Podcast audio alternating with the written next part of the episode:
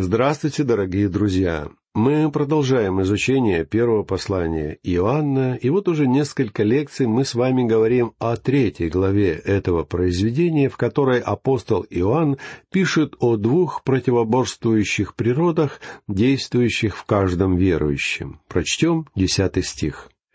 «Дети Божии и дети дьявола узнаются так. Всякий, не делающий правды, не есть от Бога, равно и не любящий брата своего. Существует способ, позволяющий узнать Божьих детей и детей дьявола. Вы можете распознать их по их плодам.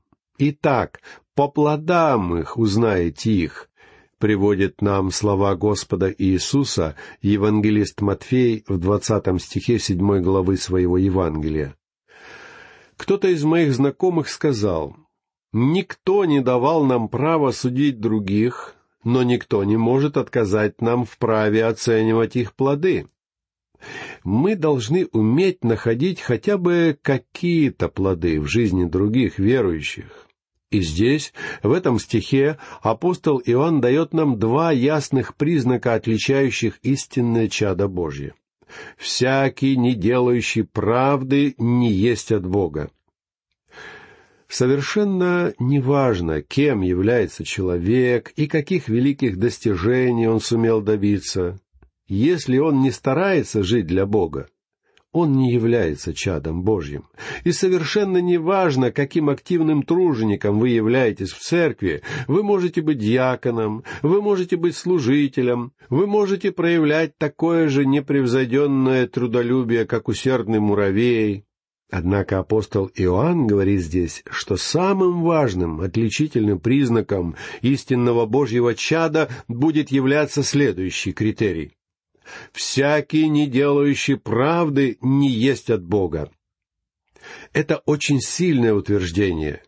Однако Иоанн произносит его, и через него эти слова произносит Святой Дух. Далее мы встречаем второй отличительный признак, характеризующий чадо Божье. Оно будет любить своих братьев. Любите ли вы других христиан? Если вы действительно дитя Бога, вы будете любить других верующих. Еще не раз мы встретим слово «любовь» на страницах этого послания — Поэтому нам с вами с самого начала следует получить правильное понимание этого понятия. На самом деле существует три греческих слова, которые переводятся на нашем языке словом «любовь». Первое греческое слово — это слово «эрос». Данное слово ни разу не встречается в Новом Завете и обозначает плотскую, чувственную любовь. Главным образом оно имеет отношение к интимным взаимоотношениям между представителями противоположных полов. Греки очень много говорили о физической стороне любви. У них даже имелся бог по имени Эрос, а также богиня Афродита, поклонение которым включало в себя интимные взаимоотношения. Однако позвольте мне снова указать, что слово «эрос» не встречается в Новом Завете — Второе слово, использующееся для обозначения понятия «любовь», это слово «филео», которое переводится как «близкая дружба». Это слово обозначает любовь к братьям, то есть своего рода братскую любовь. Третье слово, обозначающее понятие «любовь», это слово «агапео». Из этих трех это самое возвышенное понятие, потому что с его помощью описывается любовь самого Бога. Именно оно встречается в третьей главе Евангелия от Иоанна в шестнадцатом стихе. «Ибо так возлюбил Бог мир, что отдал Сына Своего Единородного, дабы всякий верующий в Него не погиб, но имел жизнь вечную». И именно слово «агапео» использует здесь апостол Иоанн, когда говорит, что мы должны любить наших братьев. Сегодня мы буквально на каждом шагу слышим разговоры о любви. Однако часто все это говорится в контексте интимных взаимоотношений, что не имеет ровным счетом никакого отношения к библейскому понятию «любовь». Любить своих братьев Это значит заботиться о наших братьях и сестрах во Христе, то есть быть им помощью и поддержкой. Но это вовсе не значит, что вы обязательно должны заботиться обо всех их интересах, прихотях или капризах. Любить своего брата вовсе не значит бросаться к нему и заключать его в свои объятия. Истинная любовь подразумевает, что вы чувствуете и проявляете заботу о нем. И в любом случае, вы не можете хранить в своем сердце ненависть по отношению к другому верующему. В следующей главе мы с вами увидим, что истинная любовь не является чем-то мимолетным или эмоциональным. Такая любовь вовсе не подразумевает, что вы должны помогать всякому, кто попадается на вашем пути. Наоборот, Библия неоднократно предостерегает нас, призывая нас быть весьма осторожными и держать свои глаза широко открытыми. Однако в наших сердцах мы должны иметь любовь к нашим братьям в Господе. Эта любовь должна быть заботящейся любовью, действующей любовью, любовью, которая совершает что-то полезное и значимое. Прочтем одиннадцатый стих. «Ибо таково благовествование, которое вы слышали от начала, чтобы мы любили друг друга». В этом послании апостол Иоанн часто пишет о каком-то начале. При этом началом, о котором обычно говорит апостол, является земное воплощение Христа. Здесь Иоанн всего-навсего подтверждает для нас то, чему учил Господь Иисус. А Господь говорил, как мы читаем в 35 стихе 13 главы Евангелия от Иоанна, «Потому узнают все, что вы мои ученики, если будете иметь любовь между собою». Именно такая любовь является отличительным признаком ученика Христа. Фактически Иоанн говорит нам здесь, «То, чему я учу вас, вовсе не является чем-то новым. Вы уже слышали все это от самого начала. Господь Иисус учил нас этому, и все апостолы учили тому же самому. Мы от самого начала слышали, что нам надлежит любить друг друга. Любовь верующих друг к другу — это нечто, чего чудовищным образом недостает нам сегодня. И апостол продолжает говорить об этой любви, прочтем двенадцатый стих. «Не так, как Каин, который был от лукавого и убил брата своего. А за что убил его? За то, что дела его были злы, а дела брата его праведны. Каин и Авель были родными братьями, и, я уверен, были во многом очень похожи друг на друга. Однако Каин убил своего брата. За что? За то, что дела его были злы, а дела брата его праведны. В чем состояла главная проблема Каина? Его проблемой была ревность. Это и был главный грех Каина. Вполне возможно, что ревность — это не самое лучшее слово, с помощью которого можно описать порог Каина. Ревность подразумевает в себе оттенок подозрения. Например, муж может ревновать свою жену, что означает, что он любит ее, но подозревает, что она может быть ему неверна. Поэтому я думаю, что самое лучшее слово, которое можно использовать в отношении Каина, это слово «зависть». Зависть и ревность нередко приводятся в словарях как синонимы, однако между ними есть и отличия. Зависть — это черта, которая характеризовала Каина. Он завидовал своему брату, и в конце концов это привело к убийству. Зависть — это черта, которая живет в сердце человека, и существует мнение, что именно ревность и зависть являются наиболее разрушительными силами в этом мире.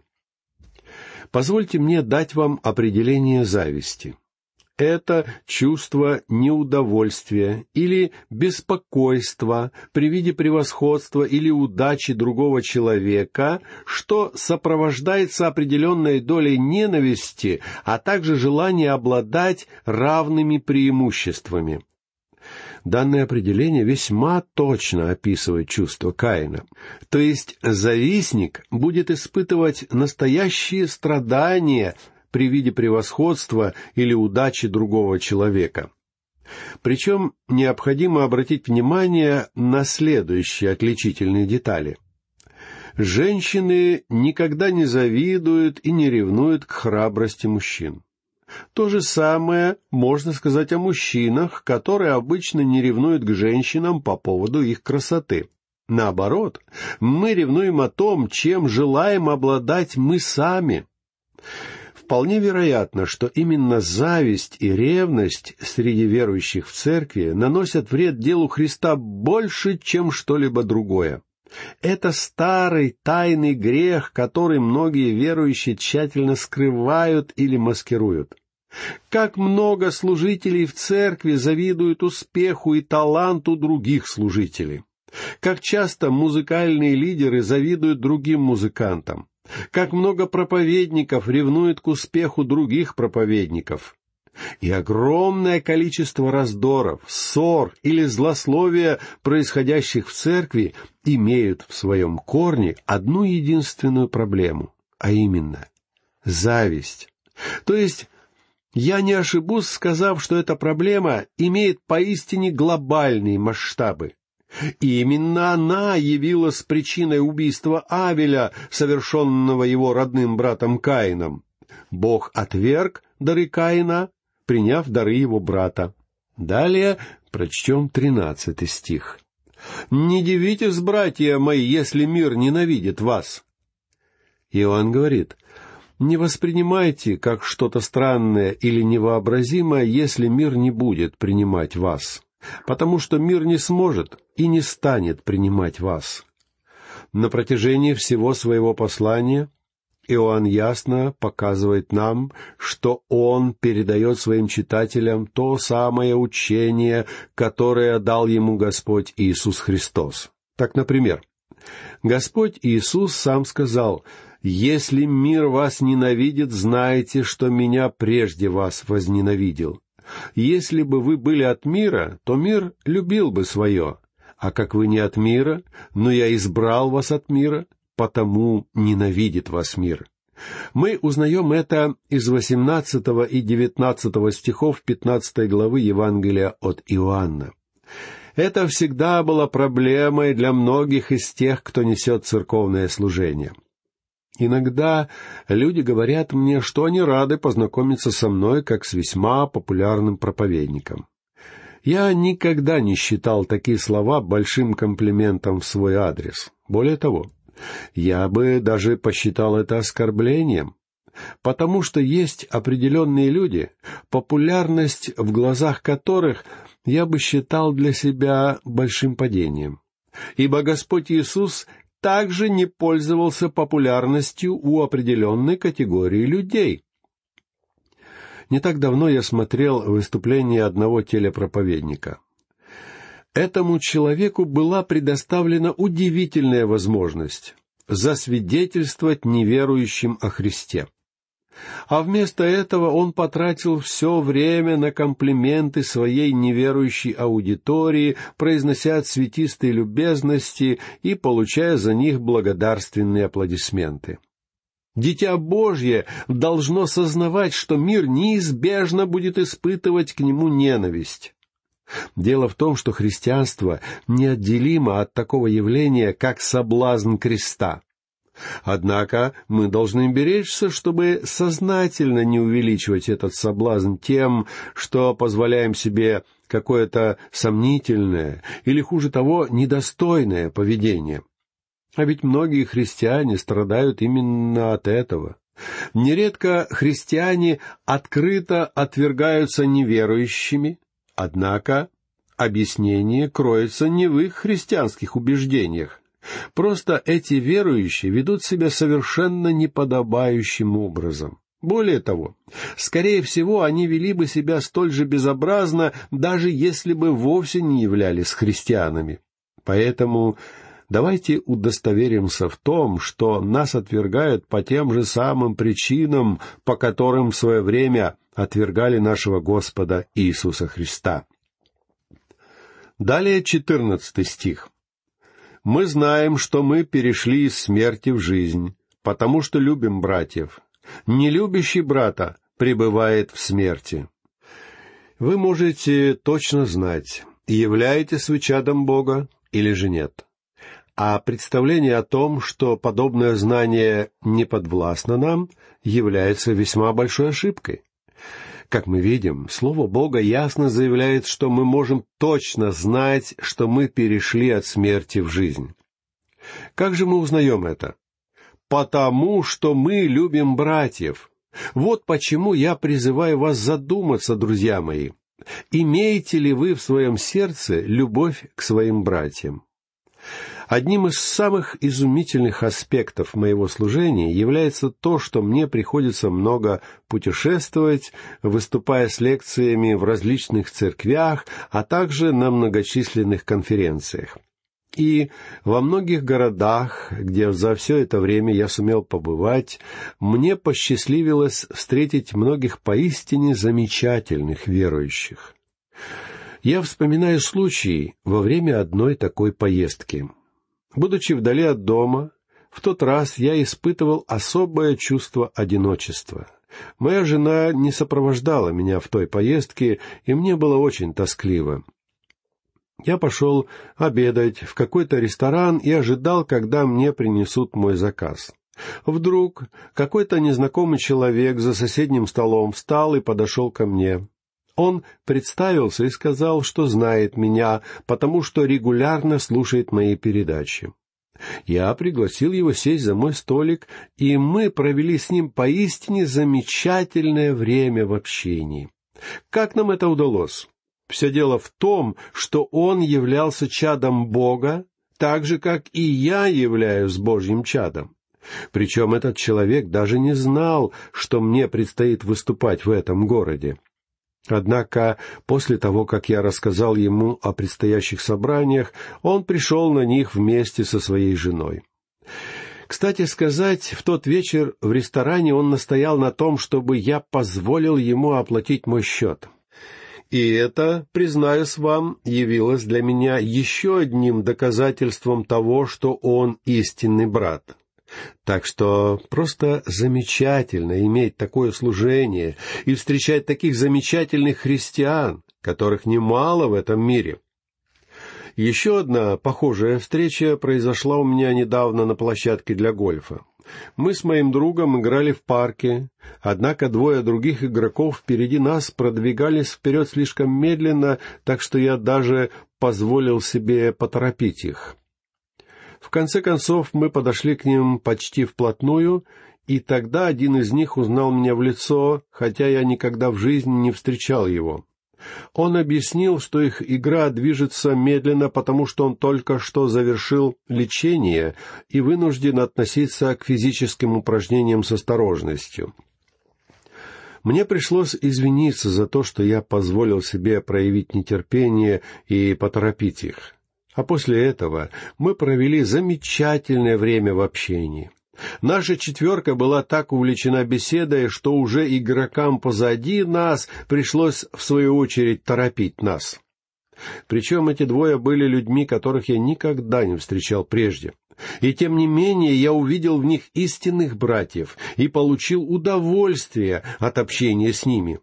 Именно об этом и говорит здесь апостол Иоанн. Любите ли вы других братьев?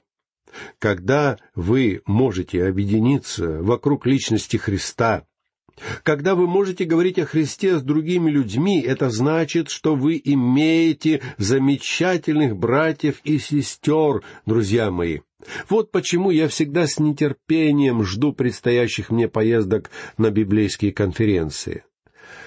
Одна из причин состоит в том, что там мне доводится встречать много замечательных людей, которых мне никогда не приходилось встречать прежде.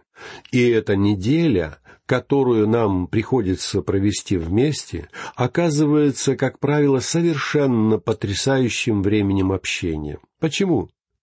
Потому что мы любим своих братьев, и это является доказательством нашего спасения, друзья мои. Поэтому, с точки зрения состояния вашего сердца, Нет и не может быть никакого большего доказательства, нежели это. Далее прочтем пятнадцатый стих. «Всякий, ненавидящий брата своего, есть человека-убийца. А вы знаете, что никакой человека-убийца не имеет жизни вечной в нем пребывающей. Всякий, ненавидящий брата своего, есть человека-убийца. Это вовсе не мое утверждение, друзья. Это написал апостол Иоанн. Однако и он цитирует здесь слова Господа Иисуса. В Евангелии от Матфея в 21 и 22 стихах 5 главы мы читаем. «Вы слышали, что сказано древним? Не убивай. Кто же убьет, подлежит суду. А я говорю вам, что всякий, гневающийся на брата своего напрасно, подлежит суду. Кто же скажет брату своему рака, подлежит Синедриону, а кто скажет безумный, подлежит гиене огненной. Позвольте мне сказать вам, что это весьма сильные слова. Господь Иисус сказал, что если вы носите в своем сердце ненависть к вашему брату, это означает, что вы убийца. Зависть и ревность ведут к ненависти, а ненависть — это убийство. Задумайтесь, сколько убийц мы можем встретить вокруг себя сегодня. Если руководствоваться тем стандартом, который приводит нам здесь Библия, на свободе находится даже больше преступников, чем можно найти во всех тюрьмах вместе взятых.